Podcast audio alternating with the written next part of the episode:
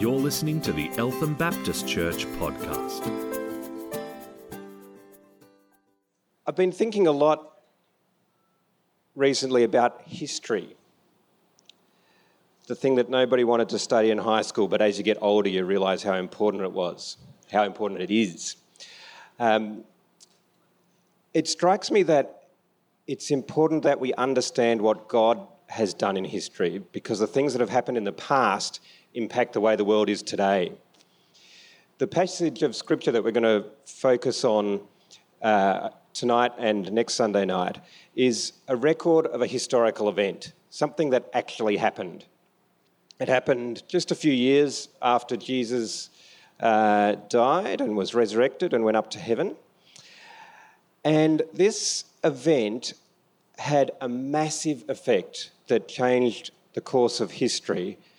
And indeed, un- unless you're a Jew, uh, it is this event that opened the door for you and it opened the door for me to know the truth about God.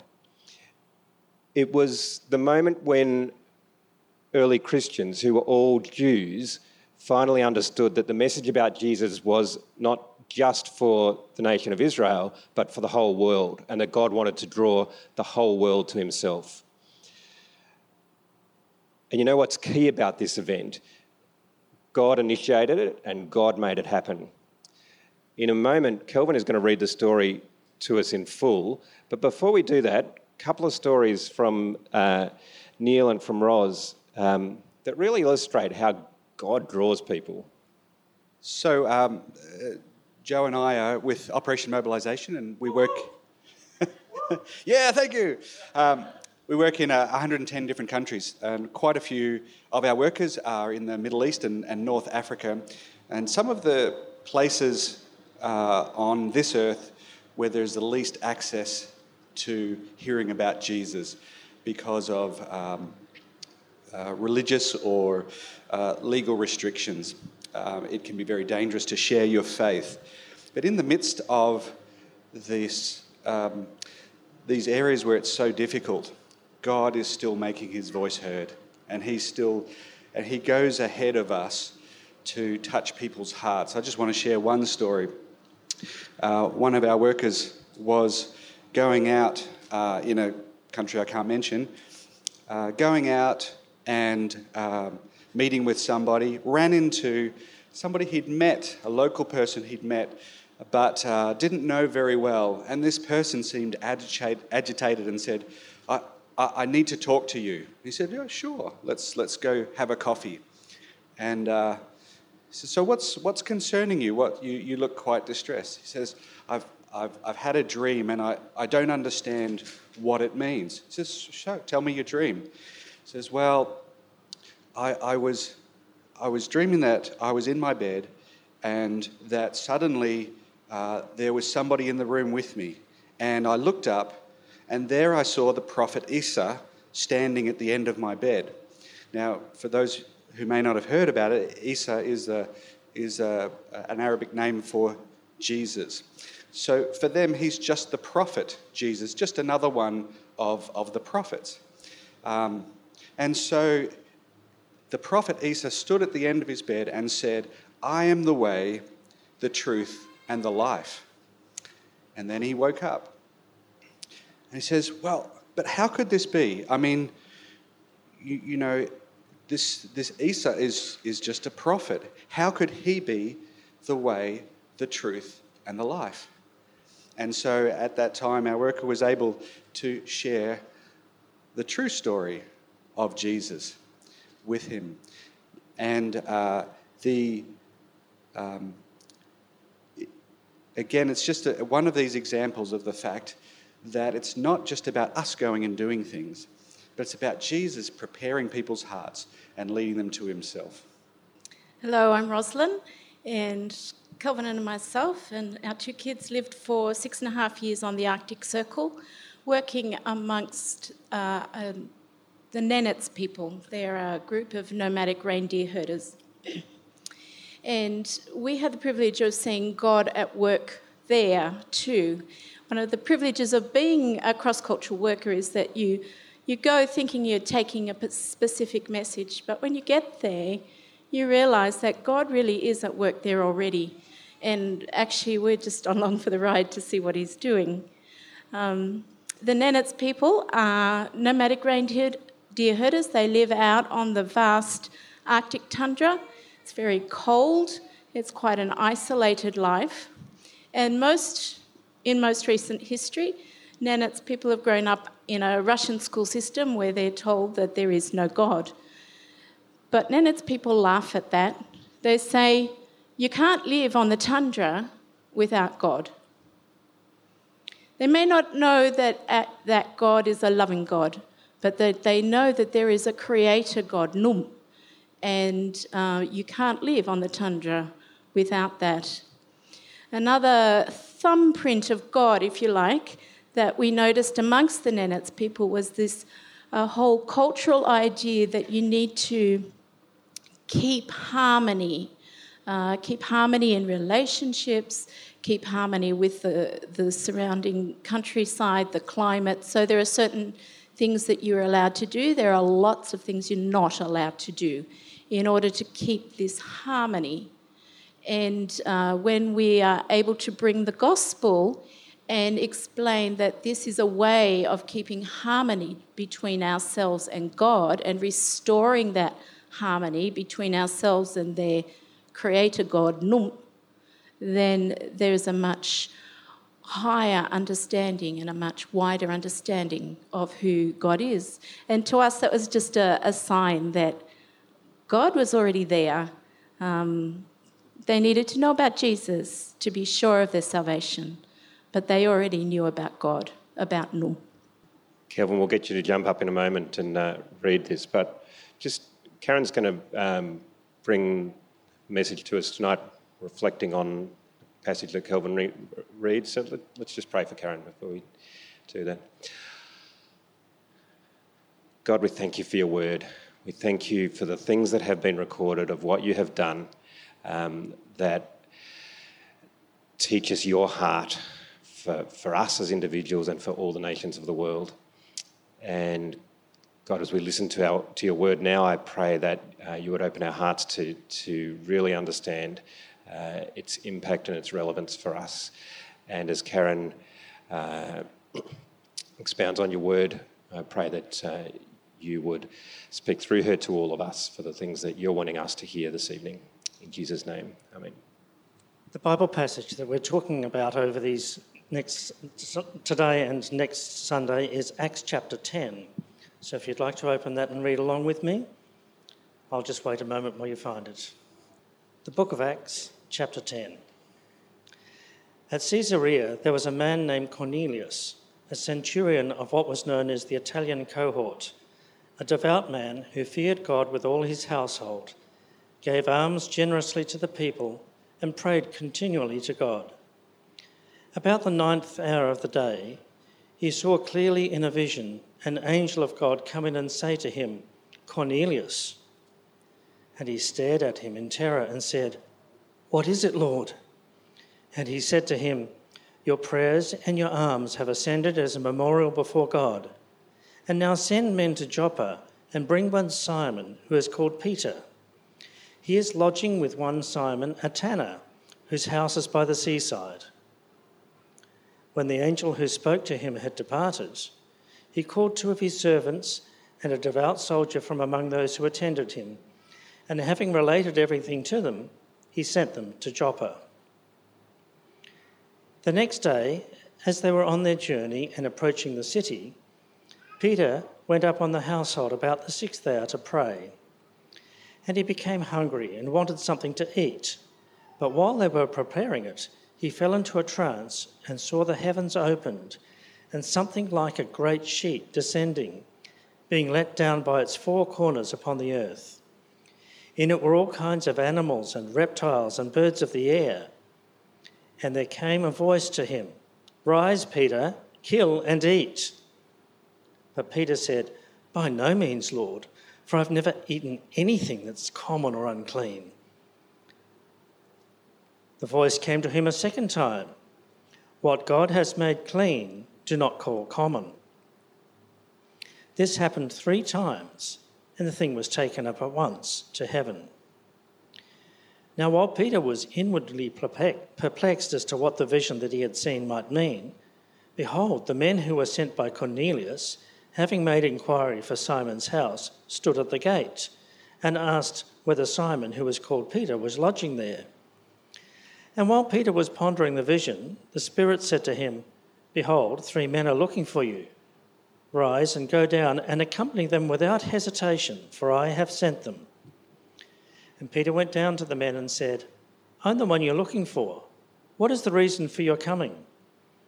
And they said, Cornelius, a centurion, an upright and God fearing man, who was well spoken of by the whole Jewish nation, was directed by a holy angel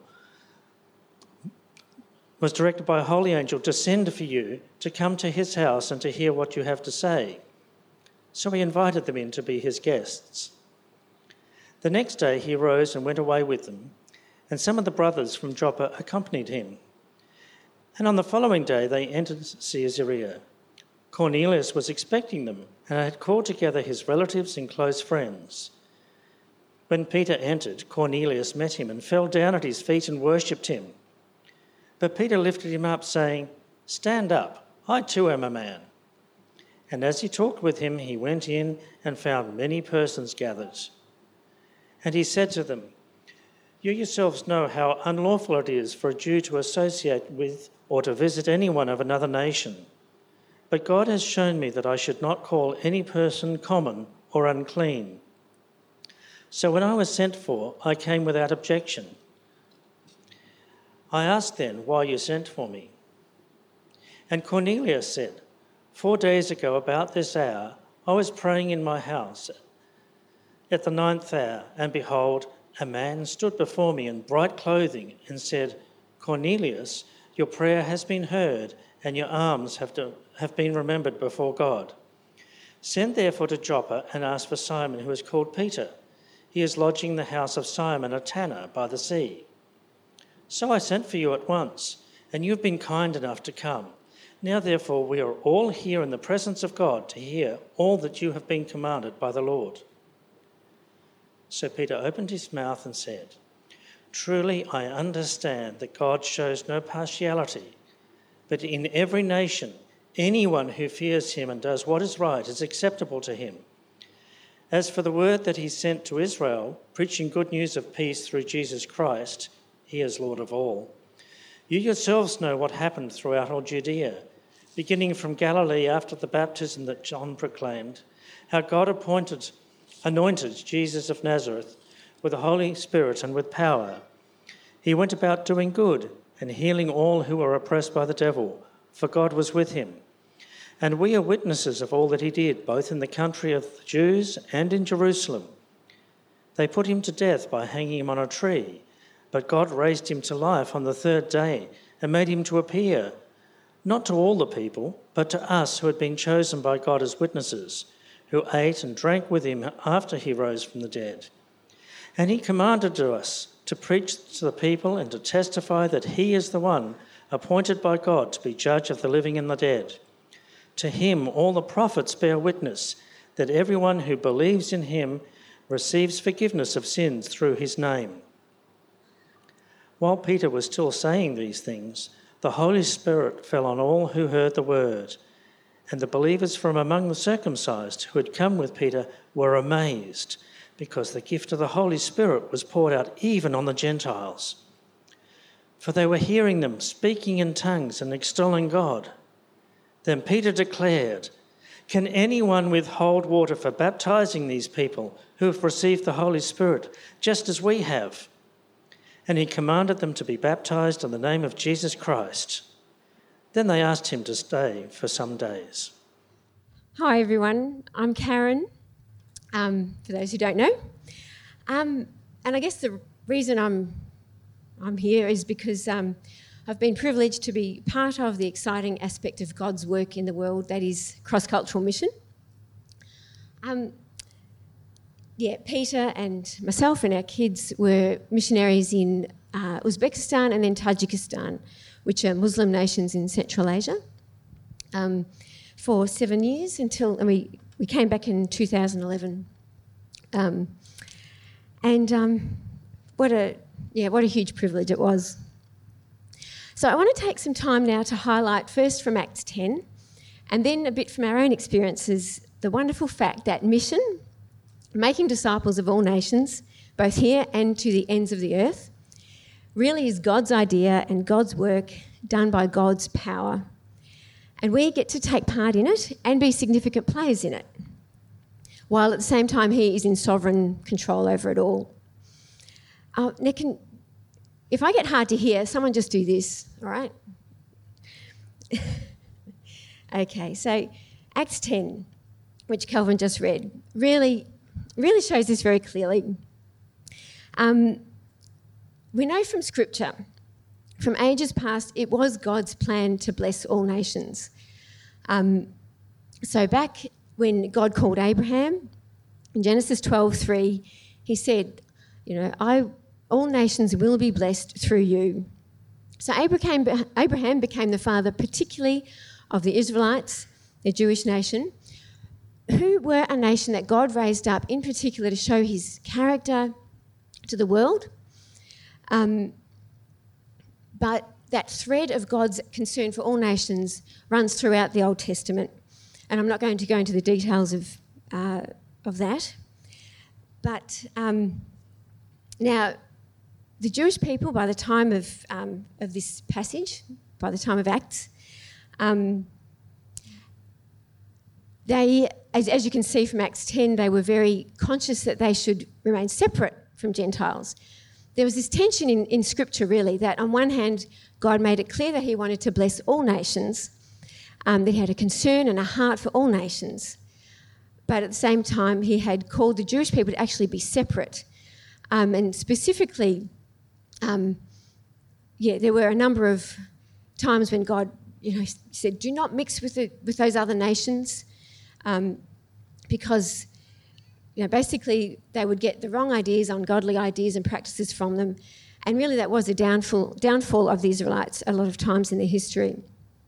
So good Jews like Peter and the other apostles of Christ had grown up with this idea ingrained in them that they needed to remain separate from Gentiles. Um, and even, you know, while, while Jesus showed love to all sorts of people. Even Jesus had said, you know, I was sent to the lost sheep of Israel. So I just want to say you can't blame Peter for his um, resistance to, um, to what God was telling him to do in this vision. So, um, but at the beginning of Acts 10, we first hear about God's preparation of Cornelius and his family. So, you know, we, we know that Peter is clearly not, has no intention of going and preaching to Gentiles. But God is already at work in Cornelius. Um, Cornelius is living in a, um, a Jewish city amongst Jewish people, and he presumably has experienced that, that shunning by Jewish people. He and his family, they're Romans, they're unclean, they're uncircumcised according to the Jews. And although it is said that the Jews respected him, um, at the same time, you know, he never would have been invited into a Jewish home or had anyone come into his home. Nevertheless, despite this, this um, Cornelius had recognised the good in the Jewish law and Jewish ways and um, come to fear their God. Um, so there is God at work in Cornelius, and then, of course, this amazing vision that God sends to Cornelius. Meanwhile, okay, so Peter uh, so God, God knows Peter's gut feelings about Gentiles. You know, on one hand, Peter has spent all these years with Jesus. He has had a lot of his preconceived ideas or judge, judgments sort of blown away by what Jesus has done. He's been involved in miracles, resurrections. The reason Peter is in Joppa is because he's just raised uh, this lady Tabitha from the dead. Um, so and yet, and yet Peter's um, sense about Gentiles and mixing with Gentiles has remained there. And God is so gracious. Um, the time has come for God to bring about this, this really significant event in history where He um, begins to bring Gentiles sort of en masse into the kingdom. and he's decided to work through Peter. But um, yeah, Peter has this resistance to what God wants to do. But look, so God, okay, he, he sends in this vision, this bizarre vision, and um, and he does it three times.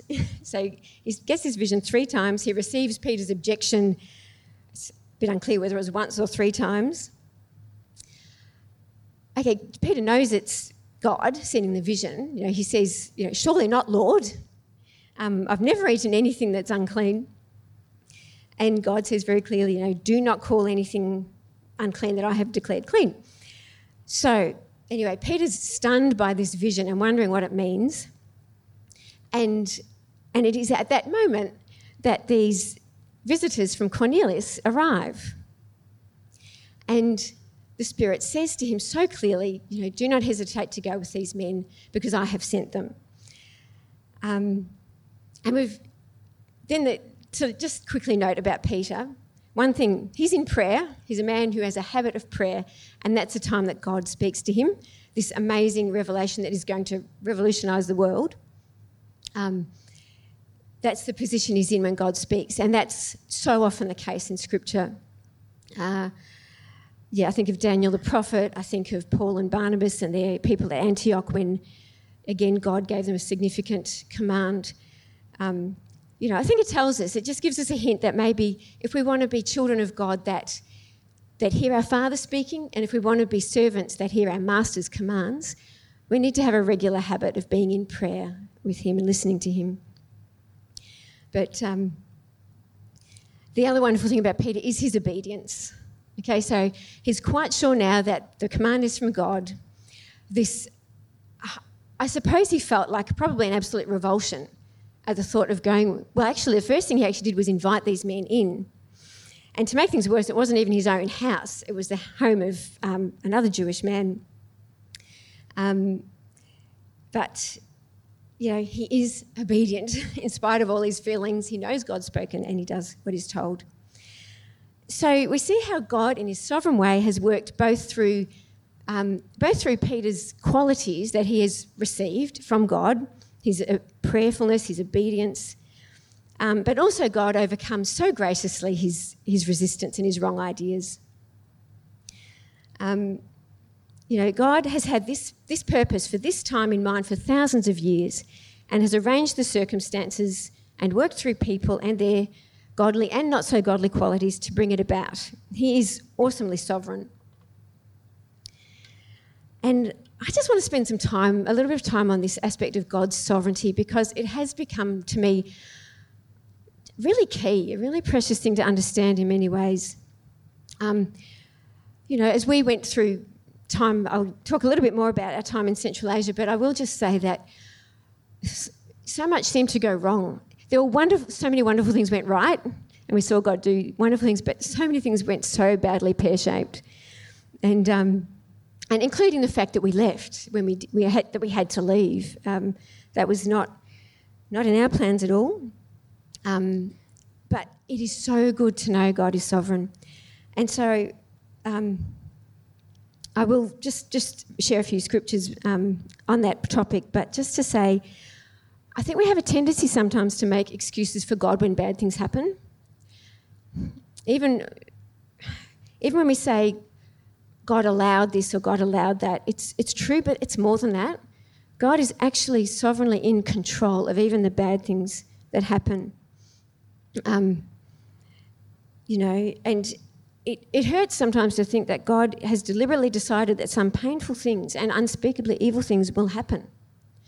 Um, and many, many of us struggle with this doctrine before coming to a place of being at peace about it.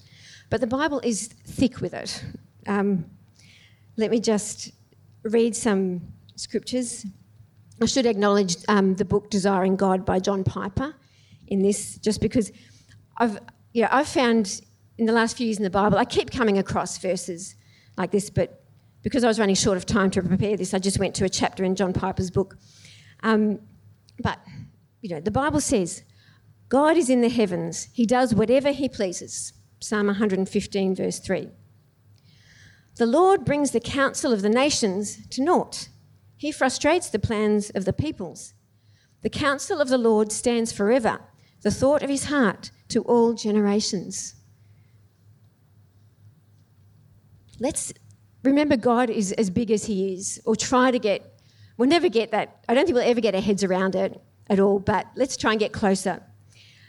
God says in Isaiah 46, verses 9 to 10, I am God, and there is no other.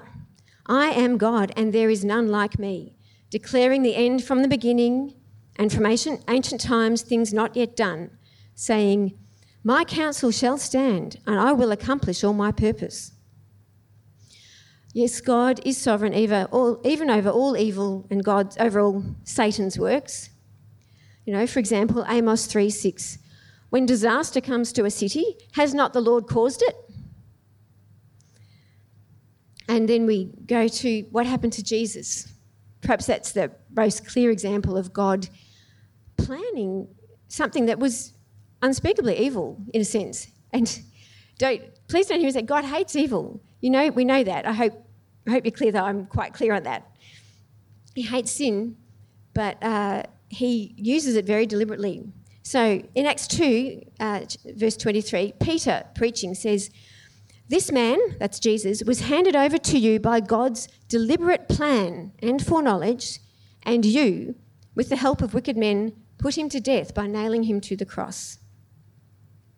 So that's just, just a tiny selection of the verses in Scripture that that um, give us that assurance. So, the great thing when we're involved with God's mission, as we all are, if we're, you know, if we've come to that place of putting our faith in Christ, God's purposes in the world will be carried out. And one of those, a very big one, is to make disciples of all nations, as in Matthew 28. Um, I forgot that verse. 20, oh, you know, the end of Matthew.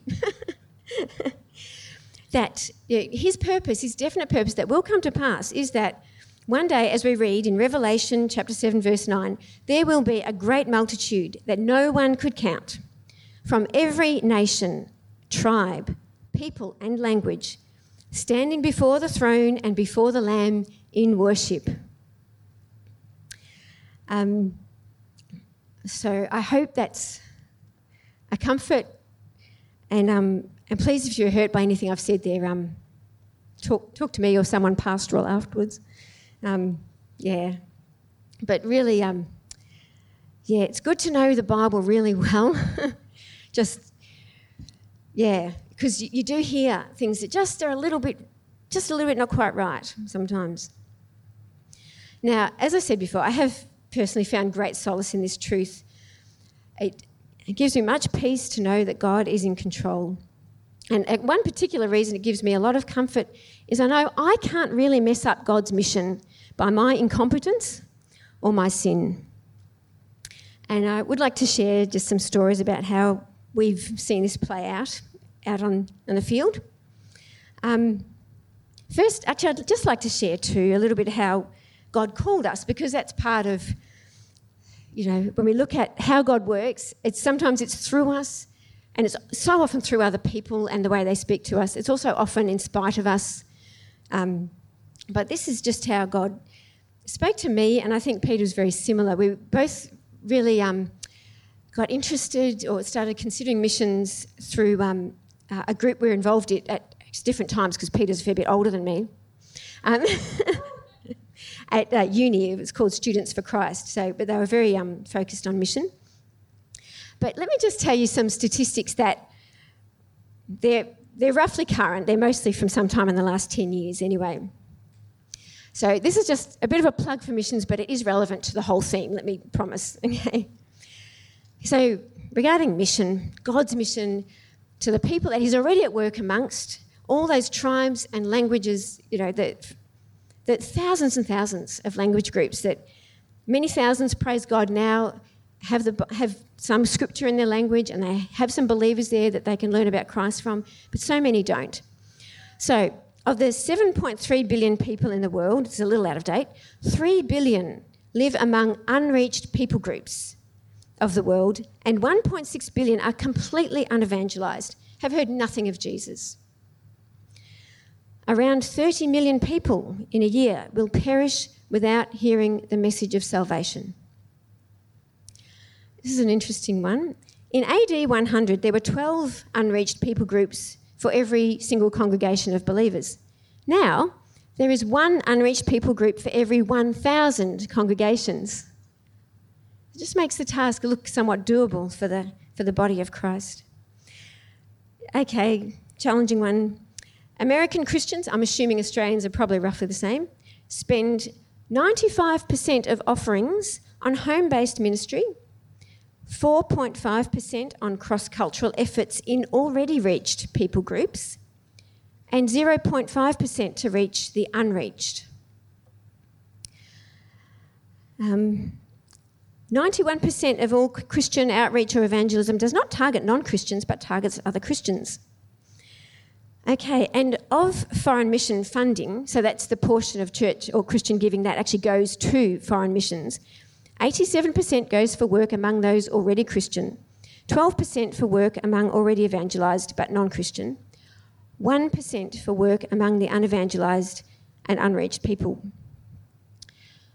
Um, I actually got a little bit teary when I was looking at these things again uh, the other day. Um, so, no condemnation. Okay, God is in control, God is sovereign over all this. He's sovereign over the fact that the church hasn't yet actually reached all tribes, languages, and so forth. Um, but, uh, you know, that's, that's how God spoke to me and, and to uh, Peter. So, where was I? Sorry. Yeah, so let me just share. So, anyway, so we went. We figured, okay, we may not be particularly gifted, etc., etc., but someone's got to go. so that was how we sort of started on the path to mission. And um, you know, and I guess that calling was confirmed uh, perhaps as we went. But um, so, just some of the things that God did in spite of our weakness and inabilities.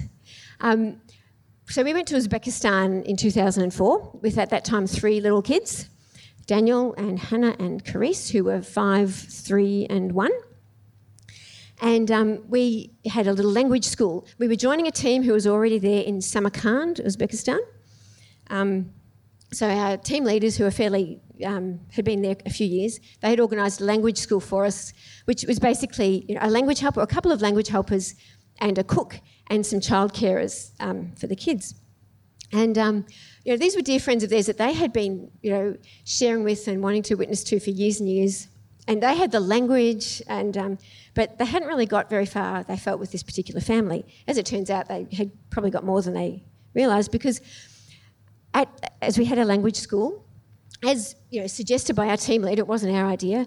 We had a little devotion at the start of each day in, in English, and um, we we just read a portion of scripture, and that was pretty much it. And then, um, and Mahbuba, who was our main helper, got started getting really interested and asking all these questions about Christ.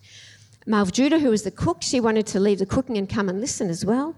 Um, Natasha, who was the kids, she was of Russian background um, and you know, had a, a vague Christian background. Uh, she started coming along as, as well. and like this, this fascination for the word, and we weren't even in the language. We, you know, God just, just used it. It was amazing. Um, Natasha, you know, was then able to be connected with a, a, local Russian believer and was discipled, and you know, she became a Christian and was discipled. The others, you know, they didn't come to that point of of giving their life to Christ, but they, um, you know, they took some significant steps. Um, all right, fast forward a few years, we had been kicked out of um, Uzbekistan and we were in uh, Tajikistan. We were working among Tajik people in Uzbekistan.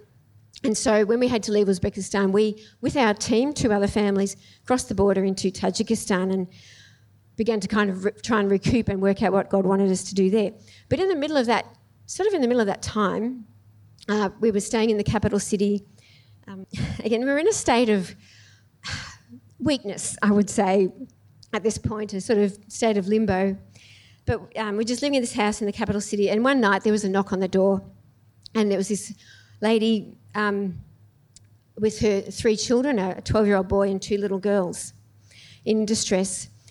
Uh, did not speak Tajik or English, um, but she spoke Russian and Uzbek. We couldn't really communicate with her, but her son had a, knew a little bit of Tajik. They were actually an Uzbek family.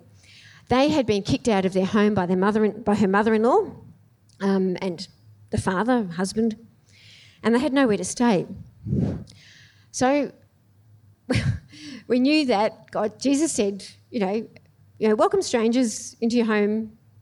Um, it's quite clear that we need to do that. Um, so we did. We let them stay with us. Had no idea about these people. They were a, probably fairly traumatised, but in any case, quite dysfunctional family. and um, uh, it was hard. It was the most stressful week of my life, I think. They so they you know stayed with us, but um, I can't remember even how. But um, you know we at one point in the first couple of days we gave we showed Ozida the Russian Bible that we had in our home. She started reading it. Um, we put her in touch with friends, missionary friends who were Uzbek speaking, who were working with Uzbek people. Um, yeah, the, these countries in Central Asia have you know, a number of different language groups living within them, and so um, there are a number of people working with Uzbeks in Tajikistan, just as we'd worked with Tajiks in Uzbekistan. So, so this um, missionary friend um, met with Ozida, and Ozida gave her life to Christ. Like she, I forgot to say, she was quite a devout Muslim. She was doing her you know, regular prayers and wash, cleansing herself and so forth each morning. Um, and she came to faith in Christ, just like that. And, um, you know, we still couldn't do much with her, and, and um, you know, we didn't always get along very well. I wasn't, yeah, I wasn't, as I said, I was really stressed. I, I got really cross with her at times, her and her kids. and our kids got cross with their kids at times. but you know, but nevertheless, the relationship, you know, was was good. And the beautiful thing was that after you know we got her sorted out, she found someone found her a home to stay in, and she got her she got into a con- local congregation. And a few months later, we happened to come across her. Um, she actually guided another believing friend to our house, and she was transformed. Before she'd been a sort of had this drawn face. She was worried. She was stressed. She was sort of like this, you know. And she turned into this beaming woman, just full of um, you know, life and confidence. Just we didn't again we couldn't still couldn't speak a language, so we couldn't actually have a conversation with her. But she was um, transformed, and again like just God doing stuff through our weaknesses. Um, and then I'll quickly go on to another another story I have to share. Although a lot of you probably heard it, but um, you know God also of course does work through our planning and preparation and hard work of language learning and culture acquisition and so forth. Another couple of years after the, um, the story I was just talking about, we were you know, basically established in a new place of ministry in a town in the remote place in the mountains of Tajikistan, um, which was a, a beautiful place, um, if somewhat dangerous at times.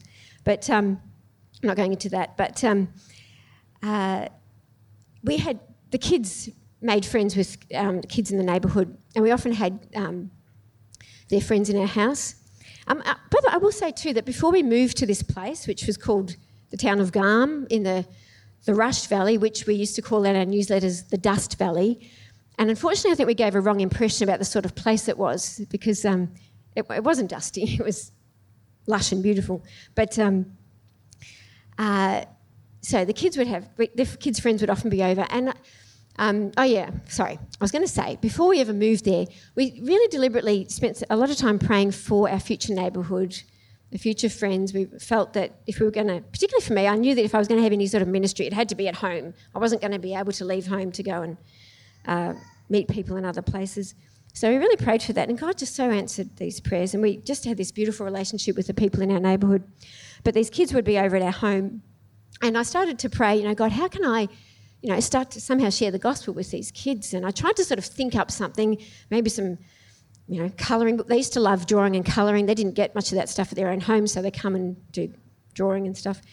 Um, but I didn't really come up with anything. And then one day, the girl's friend Hadicha was at our home when it was time for our family devotions.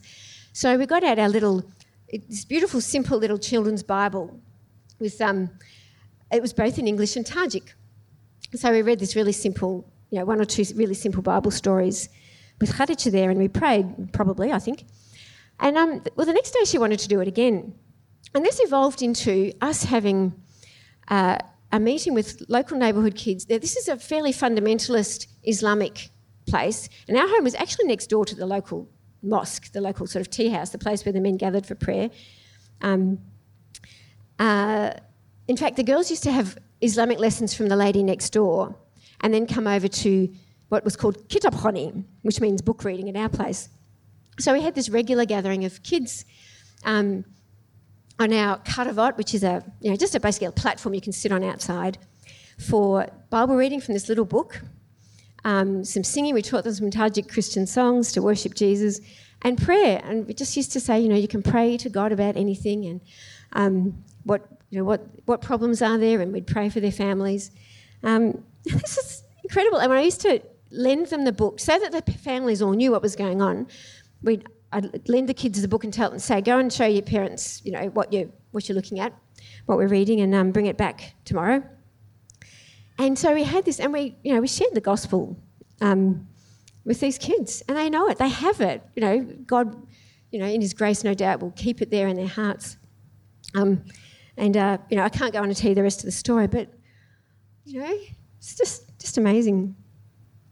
In, in uh, I suppose my last point, I just want to perhaps emphasise is the, you know, we're, we're talking about God going ahead and preparing the people that we go to.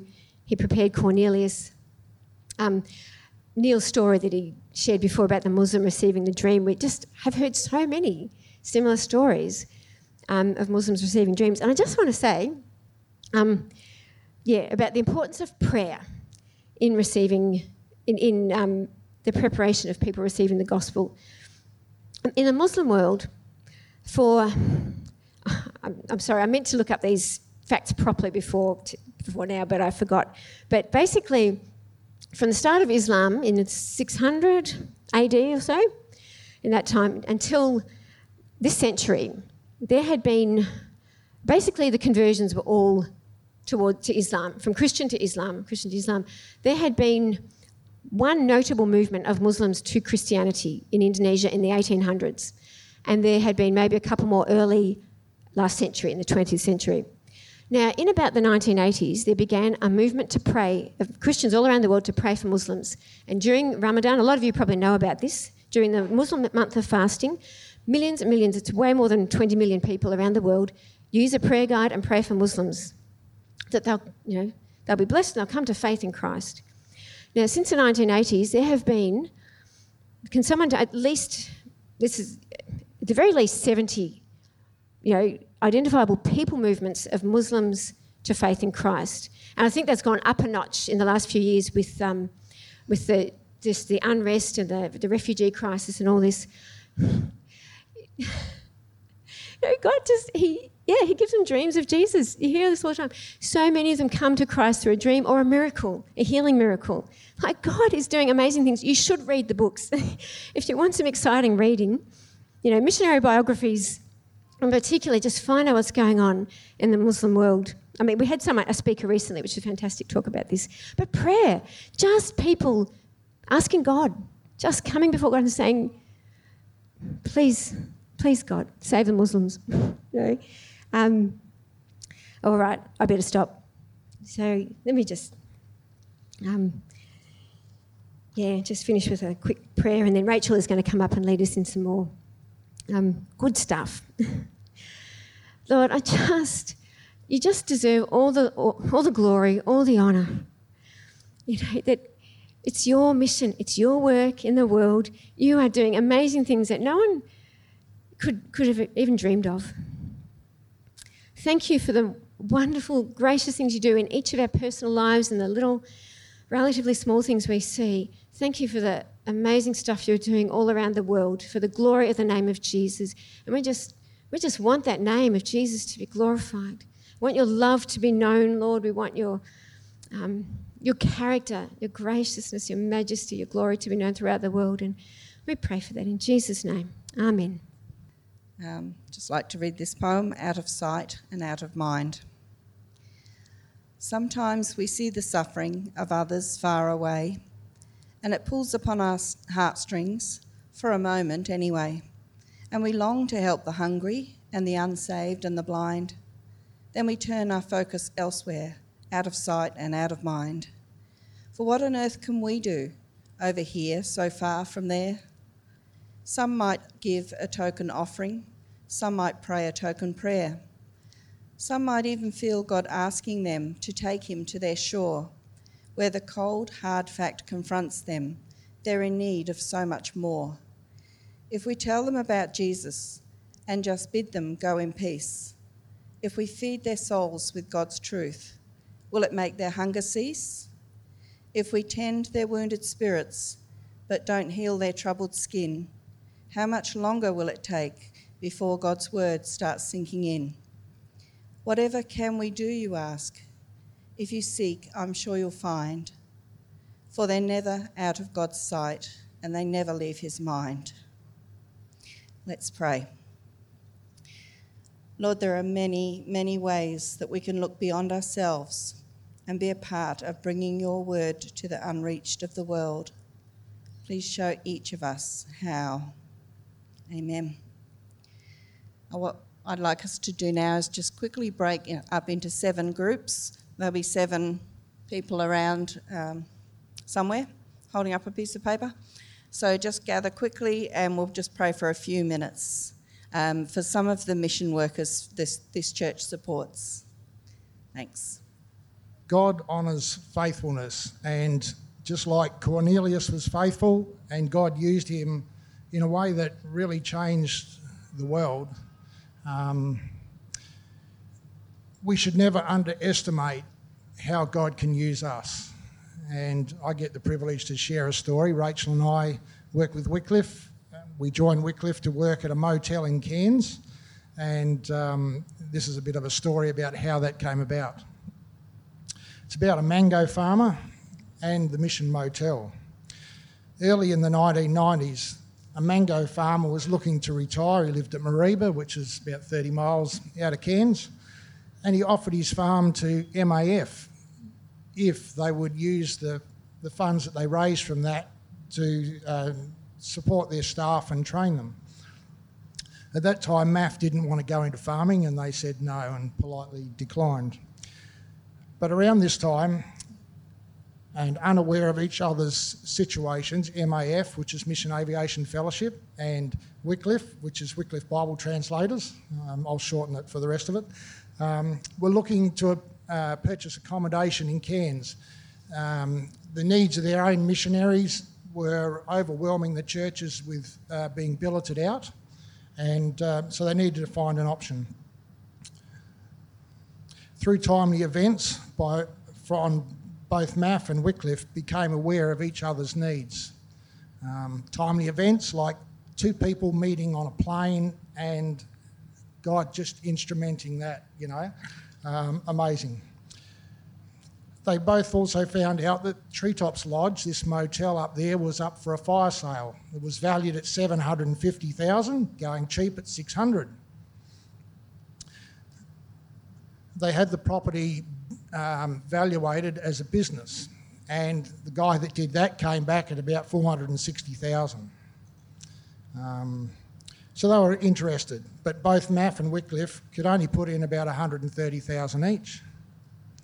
The MAF CEO felt compelled to contact this farmer again that had contacted him earlier, and he, about joining in a partnership. And the farmer, he always liked to inspect what he was investing in, so he went down to the motel and had a, checked it out, and then he rang back and said, "I'm in." So an offer of 460,000 was made and the bank accepted. Then the MAF CEO phoned the farmer to finalise arrangements for the partnership. And his response was, excuse me if I get emotional, um, do you not understand that I'm not interested in a partnership? This is a gift. He went on to say how he had lived his life by promises of Scripture, in particular Deuteronomy 28, verse 12, which reads The Lord will open the heavens, the storehouse of his bounty, to send rain on your land in season and to bless all your work of your hands. You will lend to the nations, but will borrow from none. He said all his life he had lived by that standard of borrowing from none. But he had contended that he had been perplexed in that he had not to this point seen the fulfillment of the verse in terms of lending to the nations. So, for 24 years now, Treetops Lodge has been serving the nations of Asia and the South Pacific through providing for the missionaries in those countries. You've been listening to the Eltham Baptist Church podcast. If you'd like to hear more or simply pay us a visit, go to www.elthambaptist.net.